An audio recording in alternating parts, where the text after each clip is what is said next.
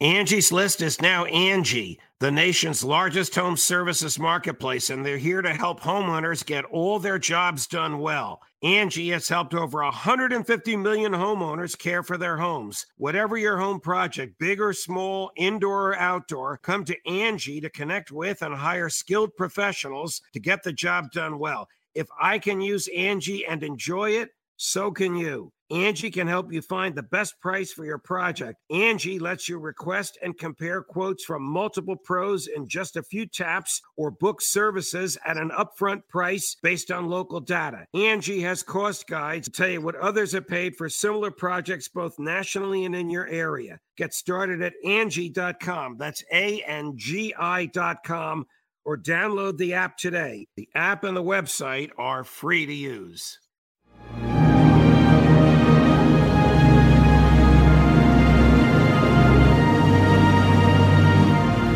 Hello there, everyone, and welcome to Judging Freedom. Judge Andrew Napolitano here.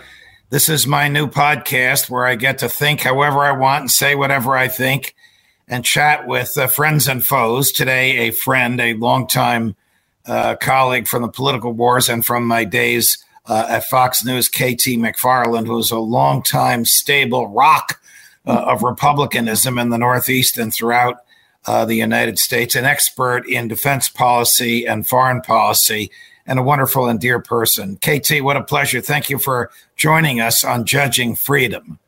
I can't think of a better person to spend a beautiful sunny afternoon with than you. Thank oh, you. Oh, you're so kind. So you and I have a mutual friend, and I didn't realize he was a mutual friend. His name is Geoff Shepard. Now, for those of you who don't know who Geoff Shepard is, listen to this. Geoff Shepard was the youngest lawyer in the White House legal team under President Richard Nixon. And one of his jobs was to listen and transcribe the infamous Oval Office tapes. And in doing that, he concluded that Nixon did not know about hush money and did not know about cover up until after it was already done, that it was orchestrated by John Dean. And it was orchestrated by John Dean to preserve and protect the reputation of his then fiancee, who would eventually become his wife. Geoff Shepard wrote a book about it. And the book was turned into a play called Trial on the Potomac, which presumes that Nixon did not resign and, in fact, was tried for uh, impeachable offenses, and the audience gets to vote as to whether he was uh, convicted or acquitted. Do I have all this right, KT? You bet. I was there. It happened exactly the way Geoff said, and I'm so excited that you were part of that project. Well, I was one of the producers. For Richard Nixon. Yeah, I was one of the uh, producers, minor producers, and I was the legal consultant on the play because the the majority of the play, I'd say ninety percent of it, is a trial before the United States Senate presided over by an actor playing Justice Chief Justice Warren Burger, which is who was the Chief Justice at the time, and the audience sits where the members of the United States Senate would sit. Well, you introduced Geoff to me at Fox probably 10 years ago. Oh, and easily. Before, yeah, easily. Be, at least 10. Yeah. Before that, you gave me his book. And when I met Geoff, I said to him, and he reminded me of this. Now, this is 10 years ago. This is not our work this summer. Geoff, if half of what's in this book is true, you're going to turn history on its head.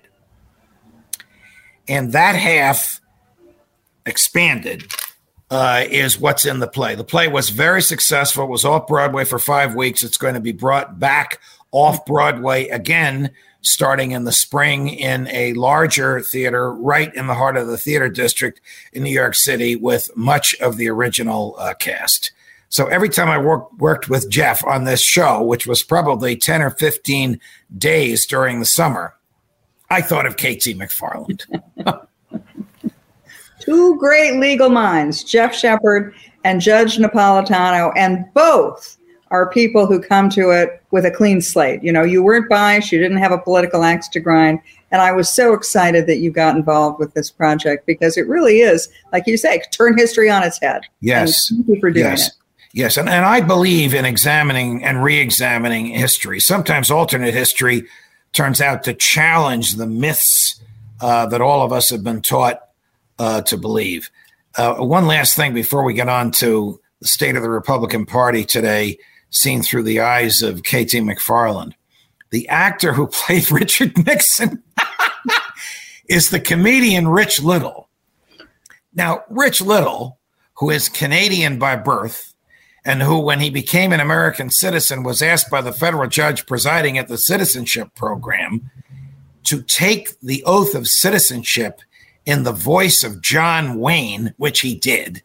Rich Little does a better Richard Nixon than Nixon himself did. I mean, it's absolutely marvelous, marvelous imitation of Richard Nixon. Not just the words, but the body language and the body movement and the harumphs and the jowls and the five o'clock shadow and all that. All right. Um, so the reason we're here, well, the reason we're here is to reunite an old friendship. But Tell me what your opinion is of the state of the Republican Party today. Not how poorly Biden is doing, but the state of the Republican Party. Is Donald Trump a uniting force or a divisive force? Do yeah, honest, intellectual, serious Republicans like you really think that Trump won and Biden lost, or are they going to get beyond that? Let's just get beyond it. I, I, don't know. I'm not an election expert. I wasn't underneath the table. I just know that Joe Biden is our president now and that we need to look forward as a party. You know, if you're so busy looking in that rearview mirror, you never look forward. And this is a unique opportunity, not just a political opportunity for Republicans, but a real necessity for a very different view than the far progressive, I think, loony left that seems to have taken over Washington, the media, Hollywood, big tech and I think it's a really important time for conservatives, Republicans to make their case, lay their case out before the American people, let the American people decide. So not only not only is it an opportunity as a Republican, I'm thought of getting back in the House and Senate, getting the White House in 24. Those are all exciting things for me, but I think we have actually a national responsibility because we're in a very strange and difficult time right now. And if we don't get it right, we don't get another do-over because we have a foreign adversary, China, who plans to replace the United States within the decade as the dominant world power and then totally rewrite all the rules of order to our great disadvantage. So, so we have one chance to get this right, and we better not screw it up. Some of your friends, and, and we both know them uh, from Fox, and I'm speaking of the leadership in the House of Representatives, refuse to say publicly, you know Kevin McCarthy, you know Steve uh, Scalise, these are members of the Republican uh, leadership, refused to say publicly that Donald Trump lost and Joe Biden won. I mean, how much longer is that nonsense going to go on? Or are they afraid of the former president that they might find the slings and arrows of his tongue aimed at a target on their backs? You know, I, I, guess I don't look at it in those terms. I mean, they're figuring out their own thing. That's them. But for me, and I've talked to President Trump since the election, and I've said it publicly on the airwaves and, and shows like yours that I think it's time to move on. Don't look back. And the and the people in the Republican Party. I talked to President Trump right before his coming out party. Uh, he spoke at CPAC a year ago in Orlando, and or nine months ago, and and I said, look, you know, people want to hear the Republicans, and the, we're at sea. We don't know. I mean, who's going to lead the party? What are the policies that are going to lead the party? We're now being trashed in every way, economically, foreign policy, morally, culturally, socially. We need leadership, and what we need is somebody who comes forth and says, "Here's the plan." Okay, the so plan is take the House, take the Senate. So what I told President Trump, and what I've said publicly, is I want to see President Trump on the trail. I want to see him go choose your candidate that you're going to be behind, and then get out there because President Trump, love him or hate him, he spoke to a group of Americans who had felt disenfranchised, people who had never voted for him. They may have had opinions but they never bothered to register. They never bothered to vote. I think we're a healthier democracy when everybody participates, not when 40% of the people sit on the couch. Is he so going I'm to seek is he going to seek the Republican nomination in 2024? And if he does, what would you say to those who oppose it? My my boyhood friend and former governor of New Jersey, Chris Christie, mm-hmm. thinks that he has feet in both camps, the pro Trump camp and the I don't want to say anti, the not pro Trump camp of the Republican Party. And he thinks he can be the, the nominee. What would you say to him if Chris were right here? Wait, wait Chris is, thinks that he, Chris could be the nominee or that, that, that uh, Donald Trump could be the nominee again? Now, KT, we're talking about Chris Christie. We're not talking about Mother Teresa. Chris, Chris, thinks that Chris will be the nominee, even if he has to go toe to toe with Donald J. Trump. If Chris were here on this broadcast with us, what would you, uh, backbone of the mainstream Northeast Republican Party, say to him? I would say, Chris, what are you going to do about getting the House and the Senate back in 2022? Where are you campaigning? I don't care about you, Chris Christie. I care about the party. I care about the policies. I don't, I mean, I think that 24 takes care of itself because who shows up in 22 to go around the country doing the tough stuff of, of seeing groups of people? Eh, let me just jump and tell you why I'm concluding this.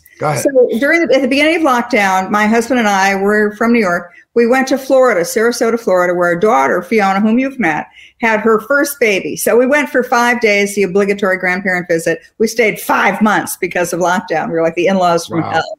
And so as that time went on, my daughter was campaigning for the House of Representatives for the Florida State House. And it was during COVID. It was during lockdown. I babysat. My husband got in the car. Alan got in the car and drove Fiona around because you couldn't do normal campaigning. Right. You couldn't go to groups of 100 or two, 200 and you, you had to do it singly or, or you didn't campaign at all. So my daughter, naval veteran, Naval Academy graduate, superstar, everything that she's done, she's done brilliantly. But she knocked on every door in her district. She knocked on 30,000 doors. Did she win? She won. She took a Democrat district, she flipped it Republican, and she won by 10 points. Okay. That the- example to me is that's what Republicans have to do. And okay. she ran on the principles, you know, good, uh, strong economy, pro business, et cetera, et cetera, low taxes, strong foreign policy. If Republicans make the effort, and that doesn't mean buy a bunch of campaign commercials and do a bunch of flyers. That means getting the hard, we're going to county after county all across the country and making the case directly to the American people. Then I think we take the House and the Senate in 22, 24 takes care of itself. But I don't want to see presidential candidates who think they're going to go on a couple of talk shows, get, raise a lot of money, have a lot of campaign commercials, and somehow they're going to be anointed. I want to see somebody who's going to do what my daughter did. All right, Chris Christie, are you listening? No, he's not here. Anybody who wants to run, get out there and sell. I, I think he's the only one, and I say this because I live in New Jersey and I have so many friends in the Republican Party. I think he's the only one who's telling friends and confidants that he is going to run. Now, I don't know if he still has his gig on ABC News because I've seen him on Fox and you're not supposed to be on both, but whatever. Yeah, yeah we know that. Um, uh, he, he, he's telling the people that begged him to run in 2012 yeah. when he turned them down that he's now ready to do it. These are, I don't want to mention their names, but they are very substantial money people in the mm-hmm. Republican Party that you and I know who, if they like Chris, could easily fund a very, very expensive, probably billion, billion dollar series of uh, primary uh, elections throughout the country. But I want to ask some specific questions. Uh, about three or four weeks ago, when Chuck Schumer wanted to uh, borrow another trillion dollars, the Republican, right? I raised my eyes too. Listen, I'm an old fashioned, as you know, libertarian who believes yeah. that you, you shouldn't spend money that you don't have. Yeah. Right. Republicans said no. When George Bush was in the White House, they said yes to two trillion. So are they just naysayers because they want to frustrate Joe Biden? Or is there suddenly some urge amongst Republicans uh, to become fiscal conservatives. They haven't been fiscal conservatives since George W. Uh, was in the White House. Look, I, I can't speak for anybody else. I, am a tightwad, and I believe, like you, that you don't live beyond your means. you means. picked up the tab at our dinners many times.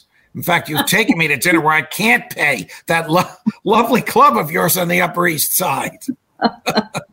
All right, All right but I must say, I milked you for every bit of information I could get, and, and every and you got it. All right, so you're a tightwad. But what do you say to these Republicans who are not tightwads? Let's everybody get on the same page. Whether I, am not going to judge them they judge themselves. But no, I think that Republicans shouldn't endorse Democrat spending. I don't think anybody should endorse this kind of Lollapalooza spending. And I think oh. Republicans were wrong when they were expanding government. You know, I'm a Reagan Republican, and Reagan shrunk the size of government. Well, at least shrunk the size of the growth of government. Yes. And I think one of the biggest threat is not only how much we're borrowing and the fact that we're borrowing a good bit of our foreign borrowing is to China was does not have our best interests at heart. But what it's going to do is bankrupt the United States to the point where investment can't happen. And the only way the United States remains a dominant sort of world leader is, is if we invest in technology. And if we're busy paying off debts, for money we don't need. You know, what we're doing now and what I think we did in the Bush administration, we're, we're spending money we don't have on stuff we don't need and we're borrowing from countries that don't okay. like it. All right. You and I are on the same page on that. However, when President Trump was in the White House, He's he floated the idea of a trillion dollar infrastructure bill to repave highways and bridges and airports and railroads and all that.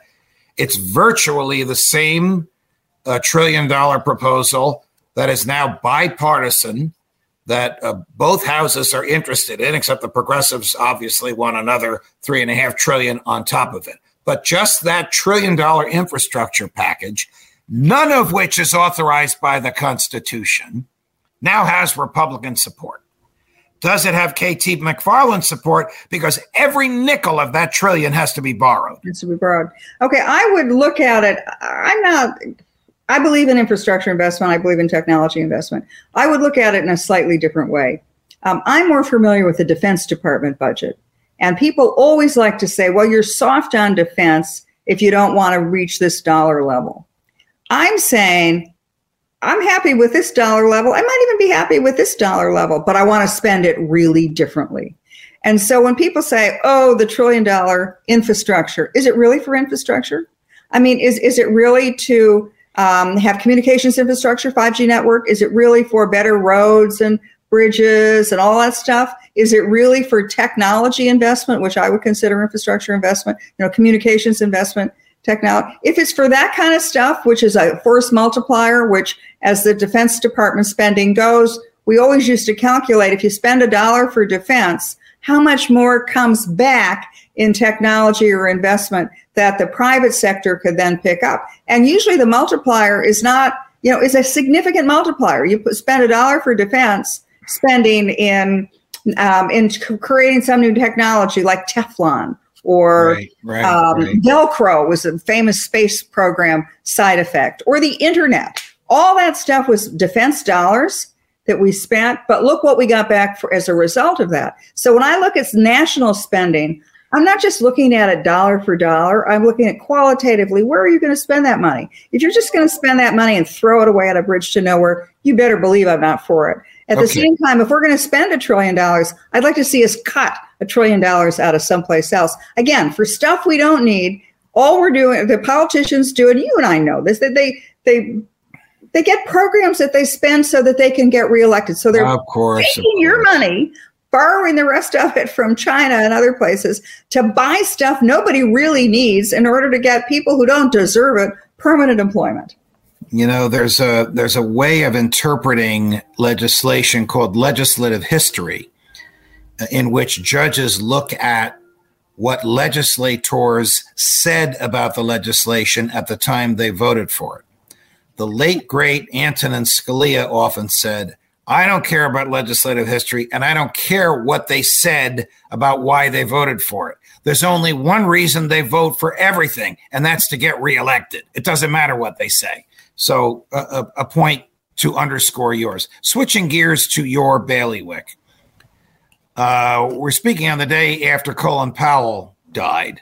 Mm-hmm. Um, a great human being in American history. I didn't agree mm-hmm. with him on politics, but a man of moral character uh, courage um, and a trailbreaker. He's the only other Republican in the military side of things that I know of besides you who thinks the defense budget is bloated and argued that the defense is wasting too much money. I have friends who graduated from West Point who are now that have done their time in the military and they're now business people who rant and rave and rail about wastage uh, in the military. That they could find you know, a hundred billion dollars uh, to save, but mm-hmm. it would mm-hmm. never be popular because they would be tarred and tarnished as not being defense hawks, but being defense softies. You have managed to be both intellectually honest in your attitude about defense spending, but not lose your image as a defense hawk. Am I right?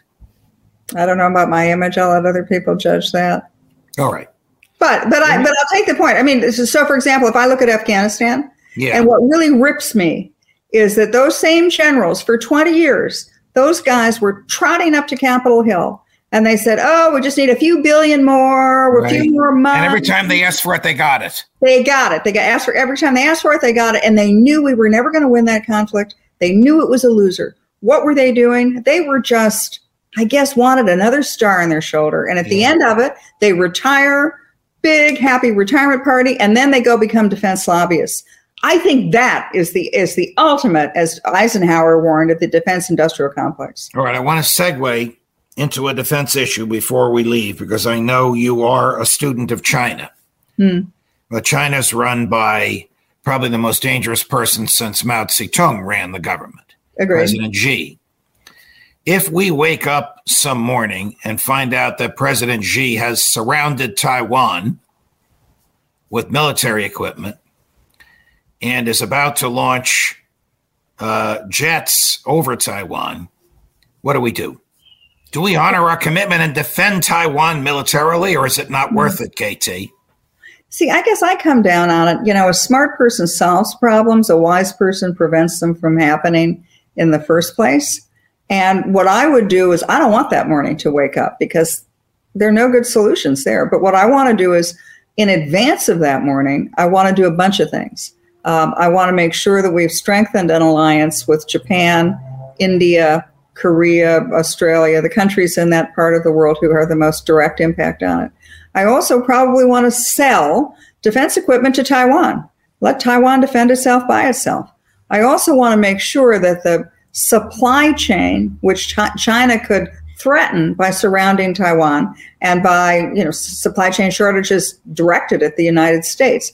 I mean, microprocessors, for example, semiconductors. J- Taiwan is that produces more semiconductors, which is essential ingredient in modern technology. Right, right. right. Um, and and so one of the things that China wants Taiwan for, among sort of national pride and and, and as a military positioning for the South China Seas, they want the, they want to get their hands on the semiconductors. Would you send troops, American troops, to Taiwan?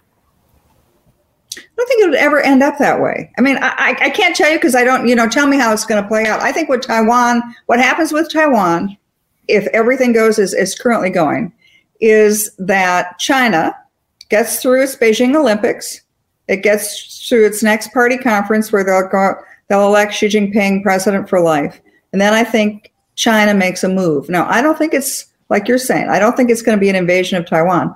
China's too smart for that. They'll do it very differently. They might do economic warfare to Taiwan, or they might right. they might do a supply chain interruption for the United States. They'll play economic warfare and they'll play technology, potentially even cyber warfare. So I don't think that means we send in the troops. I think what that means is we play smart too, and we deal with our supply chain vulnerabilities. We go to the allies in the region who are most affected not only by China's expansionism, but by the acquisition of Taiwan, because the China's objective, in part by, by having Taiwan be a part of China, is to then take the South China Sea, which is the world's most important maritime trade route, all the trade that goes from the Middle East and Europe to Asia, all of Asia, goes all the trade that. that goes from the United States back and forth to right, Asia, right. goes through that South China Sea.